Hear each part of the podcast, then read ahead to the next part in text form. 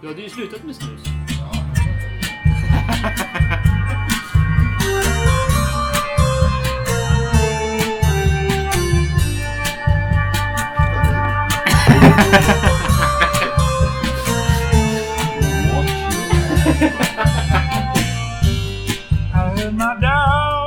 Välkommen till tredje avsnittet av Ordfront Magasins podcast. Jag heter Daniel Berg. Idag ska optimismen granskas. Den om tekniska lösningar. Den om tron på människans uppfinningsrikedom. Den om hoppet om att mot alla odds en osynlig hand kommer leda mänskligheten till den bästa av alla tänkbara världar. Jobba, gå regelbundet gym, det är januari och inte snusa. Det, det är liksom, snälla rara någon. Vad är det för Immanuel jävla Kant, krav? Upplysningsfilosofen. Han hade tre frågor som lät honom tänka vidare åt alla riktningar. Två av dem tänker jag mig är ganska förutsägbara för en filosof. Det är vad kan man veta? Epistemologiskt helt enkelt. Vad kan man tro? Det var en religiös, teologisk fråga förstås, för sin tid mycket vanlig. Och det är den tredje frågan som är lite förvånande kanske. Det är också den som avslöjar upplysningstraditionens grundmurade optimism. Den lyder nämligen Vad kan man hoppas på? Men kom igen du för jävla rövhålsbanan. Hittar du inte snuset? Nej, just det. Med upplysningen så kom optimismen att flyttas från en, ett hopp om en eftervärld till ett hopp om att förbättra den här världen förstås. Nej, jag vet inte riktigt vad jag ska ta mig till. Ska jag klara mig utan det? Det blir svårt. Och det är den optimismen vi granskar i det nummer av Ordfront som är ute nu. Med denna lilla tanke om att dagens optimism är en teknikoptimism och en som vi har ärvt från upplysningen så vill jag välkomna den ni hör i bakgrunden här som letar efter snuset. då. eh, denne klimatångestens Copernicus, valårsförbistringens Paganini, chefredaktören som är för den rasande rapporteringen vad Montgolfierbröderna var för mänsklighetens drömmar att flyga, Johan Berggren. Tack så mycket. Jag är lättare än luft, jag är snabbare än vatten. Jag är hårdare än mullet som du en gång ska bliva, precis som jag. Precis. Vi tänkte prata om eh, roliga saker idag, eller hur Daniel? Jag ville ju att det här numret som vi ska prata om skulle vara handla om optimismen. Ordfront granskar optimismen, men försöker också på sätt och vis vara i tanken att det skulle vara försöka vara optimistisk. Ja, någonstans. i alla fall eh, på något sätt är samhällen och personer och organisationsstrukturer optimistiska, tror att det kan gå, så blir det ju en, en, en optimistisk, en positivt verkande kraft. Eller i alla fall en, en framåtverkande kraft. Jag menar den nazistiska rörelsen 1934 var ju oerhört optimistisk om, om eh, tredje rikets eh, utsikter. Medan den liberala kapitalismen i krisens eftervandringar var väldigt, väldigt kraftlös och inte hade någon optimism alls. Och därför, därför kan man väl säga att optimismen i sig är inte eh, ett ord eller någonting bra. Bara det att det är en kraft. Ja. Och vi hade väl då tänkt att skriva saker som man kan vara optimistisk över och började titta på dem och insåg att det här kan vi inte göra med rent samvete. Vi kan inte till exempel skriva någon härlig artikel om, om elbilar och förarlösa fordon och sådär. Vad man kommer fram till när man tittar lite på det här dock är ju att elbilar har både rumpa och nos om man säger så. Till exempel så har ju flera då kontroller av den här från gruva till sophög. Nej, men inte den. Energianvändningen av en Tesla ger ju att den är ju som en normal bensinbil ungefär i Party pooper. Ja, vi hade redan faktiskt ett extremt energieffektivt transportsätt, nämligen rälstrafik. Det var uppfunnet för väldigt länge sedan och det har blivit avvecklat av rent liksom finansiella anledningar för att finansen ska kunna tjäna mer pengar på att bygga storflygplatser och sånt där och med hjälp av subventioner och bla bla bla. Så att styrningen bort från ett väldigt energi energifattigt, energiokrävande system av transporter till ett väldigt energikrävande, nämligen flyg och lastbilstransporter, tas nu till någon sorts mellannivå av den här elbilsrevolutionen det- som återstår att komma. Så därför... Det du fiskar efter därför är bara en analytisk poäng är att tekniken här är inte nyckelkomponenten så som teknikoptimisterna verkar. Utan det är väldigt mycket att det finns redan teknik, men det är då de politiska och ekonomiska incitamenten för teknik som avgör. En annan sån sak man fix, fiskar efter är att man kanske inte ska lyssna på företagsledare och företagsstyrelser som tutar sitt eget horn för att få sanningen.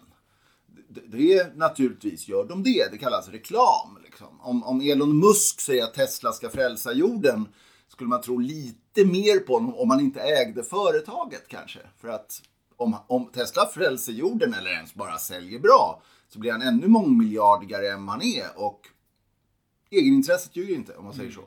Vi tittade på många andra saker som då hur ska vi kunna liksom- komma till optimismen nu? Ja, Då känner man sig helt Precis, nedstämd. och då ska man komma fram till det va, att, att det är aldrig några rena liksom, superpositiva utvecklingar som sker. Utan det finns delutvecklingar som är naturligtvis glädjande. Vi tog fasta på en sak med hjälp av Joakim Edin, den mm, duktige eh, Mellanösternreportern, så pratade vi runt, eller han pratade runt eh, IS fall, eller Daesh eh, omintetgörande på slagfältet Just det.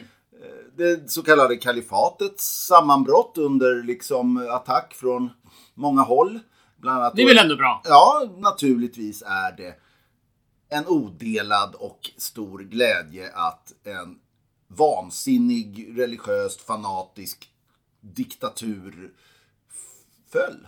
Däremot, så som Joakim skriver, så är ju inte freden säkrad. Det finns många jävligt hemska typer kvar i både Irak och framförallt Syrien där Assad med hjälp av Ryssland fortfarande för krig mot sin egen befolkning och verkar gå mot att vinna det kriget. Och det är någon sorts resignation i världssamfundet om att så får det väl bli då. Trots illgärningar och diktatur. Samtidigt då lite söder om det här så för en annan diktatur, Saudiarabien, med väst, framförallt USAs goda minne. Storbritannien. Och Storbritannien ett krig där civila bombas till småflis och eh, hungersnöd har eh, Största kolerautbrottet Ja, kolera, 1800-talet. hungersnöd har utbrott, ett fruktansvärt civilt lidande.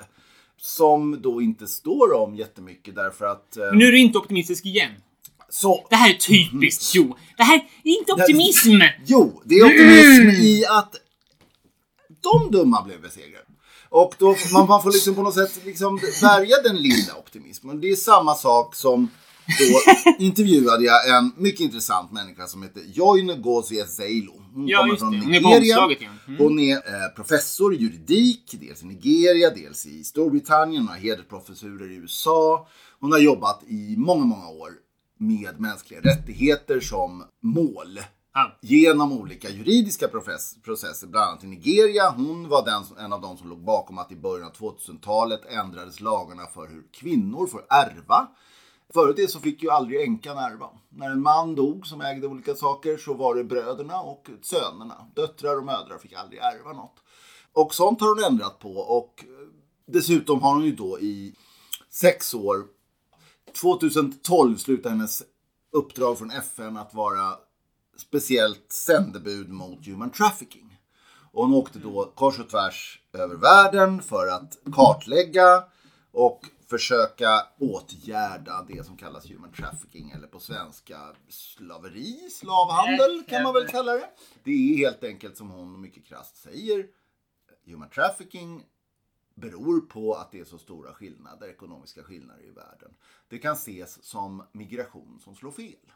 Därför att när folk rör sig från sina miljöer där de kommer ifrån så blir de sårbara, speciellt fattiga.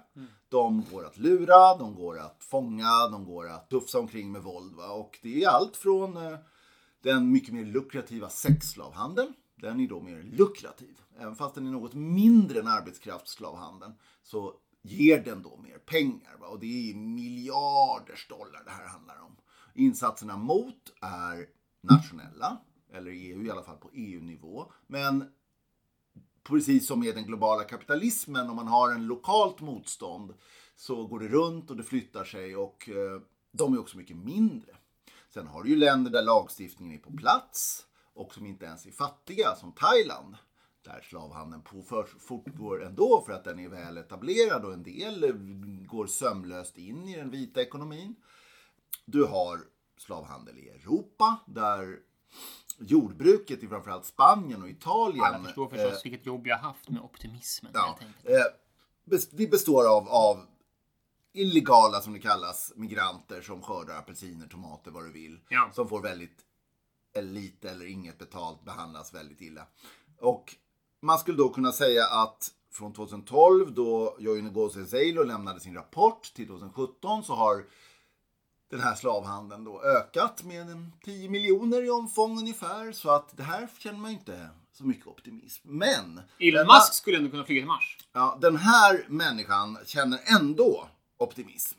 Då frågar man sig, men saker och ting blir värre. Ja, visst, och det har blivit värre i Nigeria också. Fattigdomen har blivit värre, antalet unga arbetslösa har blivit värre. Men vad hon menar är, hon ser att åtgärder, kamp, ger resultat.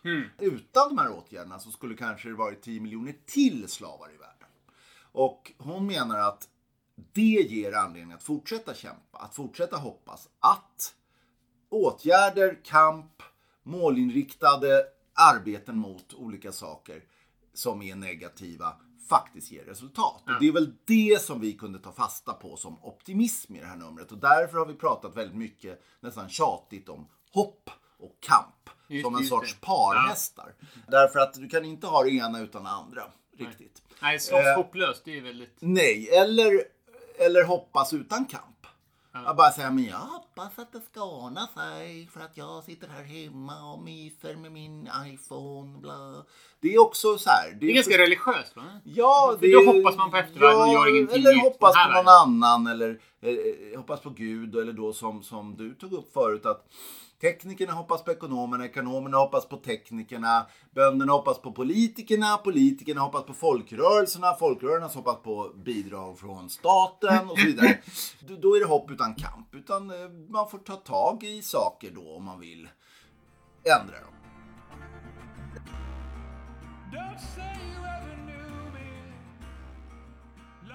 Ett exempel då som vår eminenta redaktör Hanna Gisslén skrev om är ju då Östersjön. Det är ju då världens mest nedsmutsade innanhav och det har ju varit miljölarm sedan 70-talet. Och det pågår dock en kamp för Östersjön. Det, är alltså, det finns ett Östersjöinstitut i Sverige, det finns i länderna runt om, det finns i Finland och Danmark och Polen och Tyskland.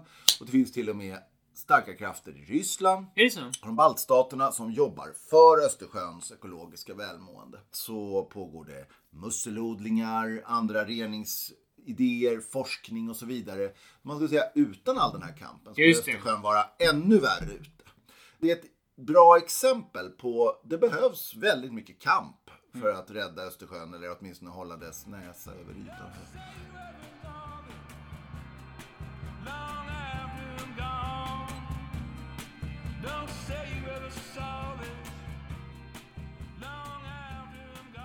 Och det är samma med din artikel. Daniel Berg har nämligen skrivit en väldigt insatt om något tät text om det som kallas alternativa valutor. En del kallar det kryptovalutor, andra kallar det, vad kallar de det? Jag trodde ju att det hette alternativa valutor. Mm, det gör det inte. Men jag blev utskälld genast utav den här valutateoretikern Vad heter han? Bernard Lietar. Ja, Bernard Letar, han är belgare. Ja. Och en gammal, en, en av kanske världens största auktoriteter på just det här med finansmarknader, valutor, pengar helt enkelt. Ja, hur Vad pengar är konstruerade. Framförallt det är det han är Ja. duktig på. Att det finns ju massa tekniskt specialiserade människor för finansens alla delar.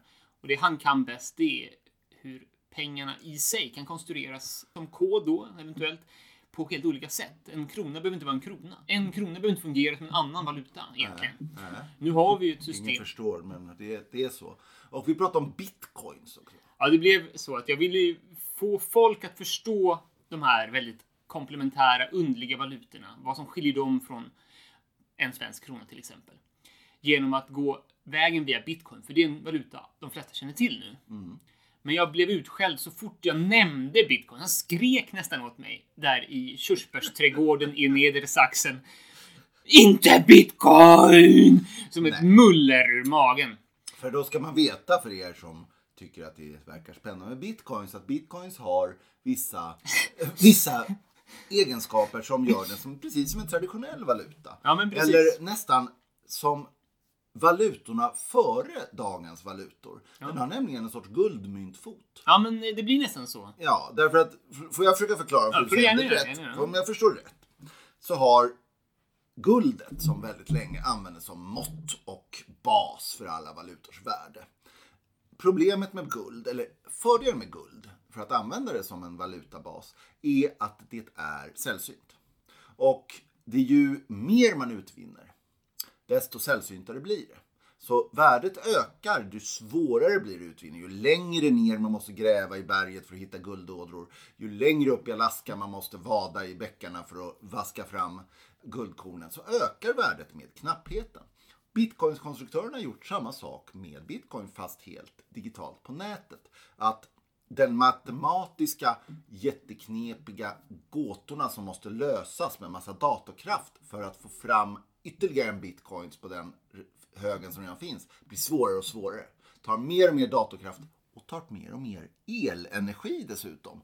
Vilket gör att de bitcoins som nu minas fram i cyberrymden inte bara är någon sorts abstrakta, fluffiga liksom, tankelekar. De är också enheter som kräver lika mycket elenergi som typ Enköping en vinterdag. Ja, mycket mer än så ja. Ja, ja. så att det, det är helt enkelt en fruktansvärd belastning på klimatet. Mm, och överhuvudtaget energiförsörjningen för jorden. Så att om man vill gå riktigt smutsig, då ska man gå in i bitcoins. Ja, så är det tyvärr, tyvärr. För det är ju naturligtvis också en emancipatorisk teknik som är möjlig att använda för en massa bra ändamål. Men konstruktörerna av bitcoin hade inte det för ögonen. De var libertarianer vad man kan tro. De ville framförallt slå sig fria från statens pengar.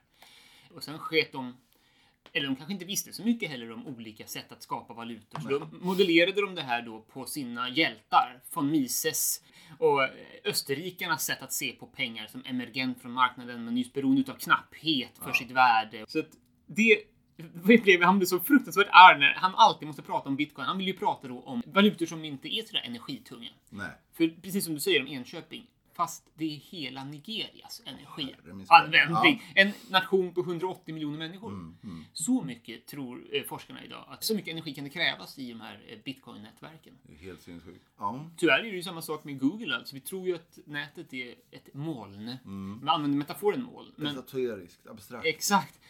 Men bara en enda sökning på Google, i alla fall nyss, krävde ju en timmes elförbrukning för en gammal glödlampa. Ja. Så det, det är ju Det intressanta är så här, en sak som mitt enkla, jätteoptimistiskt där. enkla huvud från 60-talet. Vem betalar för den där energin? För det går ju inte på min elräkning när jag söker på Google. Nej, Det är de som äger dataservrarna framförallt. Du betalar ju lite för din dator. Ja, jo. Men förutom det är ju själva serverparkerna och nätverken som kostar. Det betalar du via Telia och sådär. Men också är det ju Google själv som äger servrarna. Och de gör miljardvinster på att de får dina ögon. Och din uppmärksamhet. Istället för att du engagerar ditt sinne till att läsa en bok så blir du helt enkelt upptagen med att titta på deras annonser. Så att eh, samtidigt som du betalar med din dumhet så tjänar de jättemycket pengar. Och kan betala för elen. Som... Äntligen en valuta där det inte finns någon knapphet. Can I pay in stupidity? Ja, visst herrn, det går bra. Ja. Welcome to the 21st century. Nej, men hoppet som Daniel Berg Ja. till slut lyckas vaska fram som ett par guldklimpar i en bäck i Klondike Exakt. är då att det finns alternativa valutor eller komplementära eller vad man vill Ja, säga ja. som faktiskt är mycket smarta som kopplar loss pengar både från repressiva stater och knapphetens tyranni som guldmyntfoten eller bitcoinmyntfoten. Till exempel den här med lokala valutor. Ja, det är ju det, därför jag åkte dit. Sen så vill inte han prata om det. Men jag skrev ganska mycket om det ändå. För han hade ju gått ner sig helt i en helt ny typ av algoritm som jag inte förstod så mycket om. Men det här med lokala valutor till exempel, det är ganska pedagogiskt att förklara. Det, du kan göra ett, en sedel. För tio år sedan var det lite knepigt för att det skulle vara en papperssedel. Nu kan det vara en elektronisk peng. Så då kan man pro- programmera funktionen in i själva myntet. Men då kan det vara så att den här kommunen som är utsatt för finansflödena från New York. De förlorar massa pengar, precis som alla andra, när det blir en global kris. Utan att företagen på plats egentligen har gjort något fel eller arbetarna har blivit mindre produktiva så finns det plötsligt inte pengar för att vi kan arbeta. Vilket är ett magiskt trick som vi tar för givet, men det är ganska absurt egentligen. Ja. Hur som helst, då kan den här kommunen ge ut en lokal valuta. Då kan de till exempel betala sina anställda i den här lokala valutan istället för svenska kronor som har försvunnit. Till ett värde som kan överskrida den, den förra lönen. Så det kan vara en, ett mynt som är värt i svenska kronor 110 istället för 100. Men om den här valutan konsumeras utanför en viss räckvidd från eh, kommunen så förlorar den värde. Du, har, du får fortfarande handla för den och kommunen löser in det mot sina reserver i svenska kronor. Men ju längre bort du kommer från kommunen, desto svagare blir din valuta. Så du har alltså en valuta som du tjänar på att få att cirkulera i närområdet, köpa saker som inte har transporterats så långt till exempel. Där har ju både naturligtvis nationalistiska aspekter, eller man vill, man, man vill få sin lilla ekonomi att funka bäst på ett sätt. Men också finns det ju väldigt många ekologiska progressiva aspekter utav det. Du kan få en global jordbruksmarknad att krympa och blomma upp istället lokalt där vi får mindre transporter som ofta är ganska onödiga. Så på liknande sätt, ni får gärna läsa artikeln, så finns det massa andra sätt att konstruera valutor för att åstadkomma helt nya typer utav ekonomiska cirkulationsmönster. Så. Som Eh, ofta då gynnar vad man kallar fattiga, det vill säga sådana som de globala pengaflödena har dragits undan för. Ja, men men som ändå har både egendom och arbetsförmåga och till och med produktionsmedel. Och kunskap. och kunskaper. Så det, allt som behövs är det lilla smörjmedlet pengar. Och när man då kan göra dem själva så kan man då frigöra och möjliggöra organisatoriska samhällen fungera. Även när Världsbanken har dragit tillbaka lånen. Precis, för resurserna är ju lokala alltid. Ja. Det är det som är det fa- fantastiska med vår ekonomi. Vi tror att det är globala resurser, men varenda ekonomisk verksamhet är i realtid och i en geografi. Den är på plats redan. Så det är bara ett språk som saknas egentligen. Så det, det är det optimistiska. Att om man bara släpper penningfetischen som knuten till globala, nationellt utgivna skuldpengar och att det kan vara någonting annat. Då plötsligt möjliggörs väldigt mycket nya sätt att organisera ja, saker.